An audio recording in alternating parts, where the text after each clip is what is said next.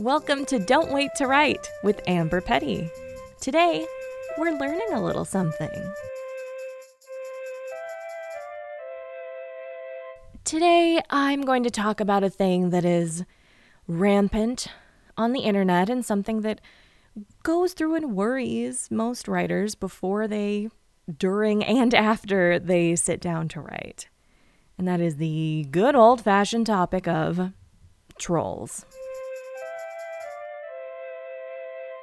Trolls. I wish I were talking about the troll dolls with little jewels in their belly buttons and fun hair, but I'm not. Though, having said that, please next time you get a shitty comment from somebody, just imagine one of those little troll dolls said it. And then you're kind of like, huh, well, that's cute. Look at you. You think you're a real person, but you're a stupid doll with a cool jewel at your belly button and fun hair, but you also are a weirdo that no one likes anymore. Thanks for your opinion. So, trolls are a legitimate concern. When you go online, you'll see, you know, your favorite people get just screwed from all sides, basically. People you love get a ton of crappy comments from jerks. Sometimes they get comments from the other side saying they're not doing good enough. It seems like anybody on the internet is just going to be barraged by negativity. And though that can happen and probably will happen to some degree at some point in your life, it's not as big of a worry as it seems. So, for about five years of my freelance writing career, I wrote very regularly. I mean, I wrote hundreds of stories, and I got very, very few bad comments. Now, I did have one time on my website at the moment, I had different things about myself, including that I knit pumpkins. I wrote as a little fun fact. And I did have somebody go to my website to fill out the contact me form to criticize a story I wrote and then said, This wasn't well researched. Pumpkins, you look like a pumpkin. I wasn't writing about pumpkins. And I was like, I kind I mean, I'm not orange, but I'm a round lady, so you're not wrong. So that's really the only trolly comment I got. I also wrote something about Last Man Standing, you know, the Tim Allen TV show. And somebody did say, even though you're a crazy liberal, you did write a very accurate story on this. So those are the two things I got. I bring that up just to let you know that it just doesn't happen all the time. And now a lot of the stuff I wrote was stuff that isn't that big of a deal. I was writing about television shows and fun facts or health stories, stuff that typically doesn't get a ton of comments. I'm sharing that to let you know that it is not inevitable. So I didn't write about controversial things, and that makes a big difference. But I did write some personal essays about weight loss, where I talked about gaining 100 pounds. I talked about how hard it was to lose weight. I talked about different things of being a bigger person in the world. And that was stuff I expected to get a bunch of, hey, fatty, uh, why are you so lazy types of comments, right? I wholly expected those. And I even posted a picture of myself in leggings and a sports bra on Instagram as my happy before picture. And I didn't get those comments. I got nice comments, exclusively nice comments from people. And as my essays went out, I t- continued to get more nice things about people who understood the story and appreciated the honesty. And I, I didn't get any crappiness, shockingly. Shockingly. Believe me, I was shocked. Now, here are two things I've done consistently that also help me get less negativity. One of them is I don't read the comments. I don't read the comments. I read the comments very briefly when I started, and they don't make you feel good.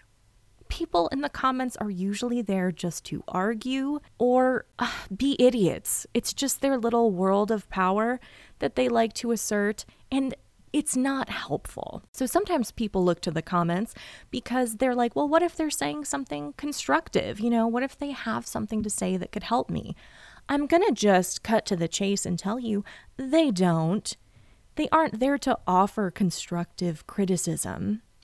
Oh, actually, I think you're meaning to phrase your thesis in a way that would be better served in an earlier paragraph. Does that sound like the comments you see? Because it does not sound like the ones that I see. They're not there to give you constructive facts, they're just there to argue. They're not giving you anything helpful. So you don't need to read them. Also, if you think, well, I'm going to read them because they're probably actually going to say a lot of nice things about me. Well, yeah, sometimes they do. Sometimes they say the article's great or they agree or all that stuff. But here's what sucks you'll see the one person that doesn't agree and thinks what you wrote sucks, and that's what you'll remember. And suddenly, all of those little positive comments, oh, they'll disappear. And that one shitty comment, oh, that's just ingrained for you to remember the next time you sit down to write. So don't look at the comments. You don't need to. Editors don't expect you to. Uh, they don't expect you to interact that way. Uh, if they do, they'll be very clear about it, but that is something I've never had to do. So don't think that you're, you know, missing out on constructive criticism or not interacting with your audience or, or something like that by not reading the comments. All you're doing is protecting yourself because writing is scary and you don't need anything to make it harder. The second thing I've done to avoid trolls is to not go on Twitter. I am technically on Twitter, but I don't tweet anymore and I haven't for years. I guarantee if I posted that stuff about gaining 100 pounds on Twitter, I would have got a bunch of shitty comments. Uh, just Twitter brings it out in people. I don't know why. So I'm not on Twitter and I don't care. Twitter can be a very helpful platform for writers but you have to like Twitter in order for it to be helpful. So if you already are on Twitter and you really like it and you like the interaction, great. Then stay on Twitter, keep sharing stuff. Because you like the whole experience, it's also going to make it easier for you when people do have crappy comments to send your way. If you're a person like me who doesn't like Twitter and doesn't like the conversation there and just doesn't like the whole thing, then I am primed to handle the comments very poorly and take it worse and just have a bad time. If you don't enjoy Twitter, you don't need to be on it. You don't. There are other ways to grow your audience eventually. There are other ways to talk to your fans and readers. Don't worry about it. Don't go on Twitter. And remember, if you need to take a break from Twitter because people are being dickheads, that's fine. Just take a break. You don't need to announce it like the celebrities do. You don't need to put out a press release. I'm taking a break from my mental health. They can do that because they're celebrities. No, it's going to be fine. You can pop right back onto Twitter when you're ready, and nobody's going to be mad you didn't get back to their DMs fast enough. Another thing I do, I know this is a third thing, and I said I had only two but here we are. so another thing I do is I uh, delete stuff. So now as I grow my business, I do sometimes get emails that are a little bitchy. Not too many, which is pretty lucky. But I've had somebody criticize that I swear too much. Um, I've had people ask to unsubscribe in very rude ways, or people that, I don't know, just want to criticize what I'm talking about for no reason. You know, they just want to go out of their way to criticize a thing they got for free. It's a cool way to be. Anyway, so I get those sometimes. And I used to, you know, read it, respond, keep it in my inbox. And then every time I would kind of glance at it, it would just make me feel bad again. Even though they were silly things, I didn't get any super mean comments, it still, you know, doesn't make you feel good to have somebody be bitchy to you. So I started just deleting them. Just deleting them. Then they are gone, and it helps kind of delete it from your mind.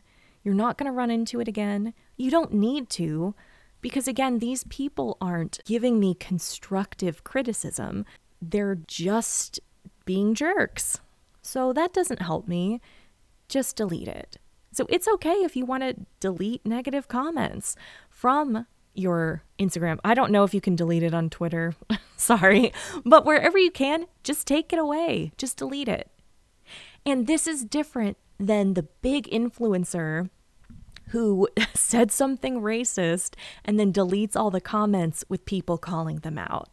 You're not doing that.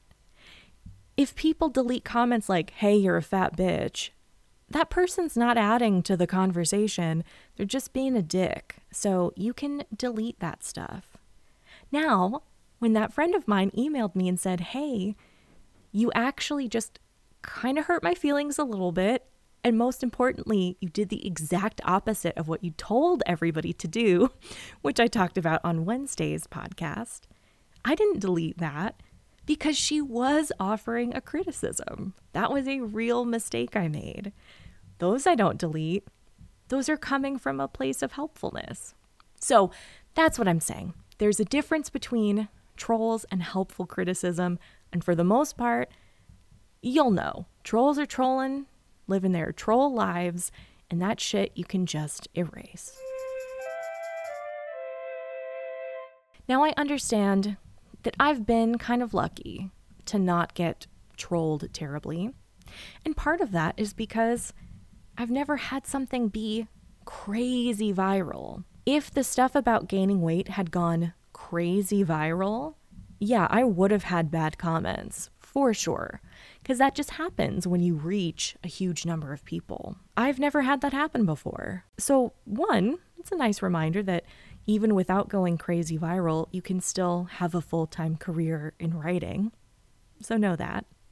But two, also that worry about trolls is something that's probably going to happen farther off in the future. And if you're getting trolls like that, it means you're also affecting a lot of people. That your word and your story has gotten out there so far. Yes, then unfortunately, it brings up the horrible people of society as well. Now, as I said, I've gotten lucky. I'm a white lady. That makes a big difference. And no matter who you are, if you write about something political or something about feminism or racism, you're going to get shitty comments and you might get some really cruel things said on Twitter or in your email. Sadly, that is just a fact. So that's amplified, of course, if you're a woman or you're a person of color, the likelihood is higher if you write on those topics. And that's simply because we just live in a very divided world. And when you talk about racism, guess what? The people who don't like being called racist really like to shove that in your face. Recently, a woman who draws cartoons about inequities in marriage and raising children, you know, got death threats over a comic about peaches. Now, that's horrible. And that's so scary that when you're setting out to write something or make something and send it out, and you're worried that people might send you death threats because of it, of course, that's so frightening. Why do you even want to begin? So, I told you all this stuff about my background first to let you know that that is not inevitable. It doesn't happen every time. And that when something like that does happen, the good part of it is it means you have reached a lot of people. And there are going to be so many people that are moved and grateful for what you've shared they're just not as loud as the people who are telling you to fuck off. So, another thing to consider is if you're going to write about a topic that is about feminism or about sexism or racism or politics, just know that your chances of some pushback are going to be much higher. And if you are not in a place to handle that right now, it's okay if you don't write that right now. It's okay. You can avoid it and write something else and share that later when you know you're in a more secure place with yourself that you can handle what comes back to you. Because when you are really passionate about an idea and you know that sharing it with the people who need to hear it is more important than the people who are going to be dicks to you, that's the time to write it. If you are feeling less confident or more scared or just in a more fragile place, I'm like that all the time, then you don't need to write that right now. It's okay. You will write it in the future, and it will not have that terrible adverse effect on you. Because the other good news is these people recover. Now, the woman who wrote a comic about peaches is getting a lot more attention, and I guarantee she's getting more money, probably getting book offers. She's getting a lot of good things too. And the last thing I want to say is that the fear of this negativity is often so much worse than the negativity itself. So I get, you know, scared to share things. People are going to think it's stupid. They're going to think I don't know what I'm talking about, that they totally disagree, or why should I be talking? All the things, you know, all the things. But then when I've gotten those emails of, you don't know what you're talking about, you're not a good writer because you swear too much, you look like a pumpkin. It does hurt a little bit, I'm not going to lie. It hurts a little bit, but just for a second. Then it fades away, and I feel like every time I feel more confident afterwards. Because, yeah, I can doubt myself all day and all night. Do I know what I'm talking about? I don't know. I don't know. Then somebody writes you, like, you're not a good writer because you swear too much. Yeah, hurts for a second. And then I go, fuck you. Are you serious? I am a good writer. I'll swear as much as I goddamn well please. I told you I swear immediately I c- come to my own defense and feel stronger and more confident in my own work. When people get those horrible barrages of trolls, I am not trying to tell you it's so fun and what a great thing. No, that is scary and terrible, and I'm sad we live in a world where you have to think about that. But that level of attention and negativity, it never stays around. People quit texting you, not texting, that hasn't happened. People quit tweeting you and emailing you. People let it go. They forget, they move on. But the people that were moved by what you wrote, they don't forget and move on. You've touched them and maybe even changed them in a tiny way. Or maybe they felt not alone for just a moment because you shared the vulnerable thing that you shared. And they don't forget.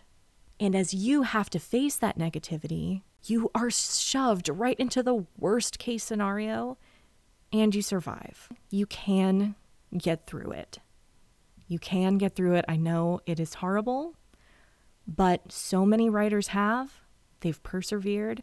Maybe they took a break for a little while, but then they came back and kept going. So, to be clear, that type of severe negativity that does not actually happen all the time. So I know the fear of trolls is a real one, and God knows they're out there, and it's sad and miserable. But as I said at the start, picture them as those little troll dolls. Those sad, out of touch dolls that nobody loves anymore, that always kind of looked stupid. And all they can do, and only joy they find in their day, is lashing out at a stranger. That's a sad person. That's a sad, sad, lame person. So, hey, if you gave them a little purpose to their day, you gave them that moment of happiness where they called you a pumpkin or told you to fuck off, you know what? Hey, that's my gift to you, troll. That is my gift to you. I hope you feel better because guess what? I feel better every day of my life than you feel on your best day. So I guess I actually won. Okay, so I know this conversation on trolls has been a little all over the place, but uh, hey, it's a topic that goes all over the place. So the main point, of course, is to try not to let that negativity stop you. If you're feeling vulnerable, it's okay to start with less vulnerable stuff. No problem at all. And if you get a bunch of trolls, you can email me. Email me, let me know what happened. At the very least, I'll write back a letter of how that person's a piece of shit. Just, you know, pure pettiness. And maybe that'll make you feel a little better. Or more likely, I'll give you real support to get through it. But please feel free to reach out if that happens to you personally, I can give you more personal advice. Or again, just make fun of the person and uh, and maybe be cheered cheered by my my negativity. Okay, that's it for today. Thank you so much for listening. If you want to start saying fuck you to the trolls and pitch your own stuff, why don't you get my 250 guide to places that pay money? You can get that at amberpetty.com slash 250 250 and yeah, it's a list of over 250 places that take pitches and pay. And also remember, uh, getting paid is a great, a great way to get back at trolls because they are wasting all their time for free and you're the one that made money off of it. So that's always fun. Okay. I hope you have a great day. Thank you so much for listening. Please be sure to rate and review and tell a friend. And I can't wait to see what you write.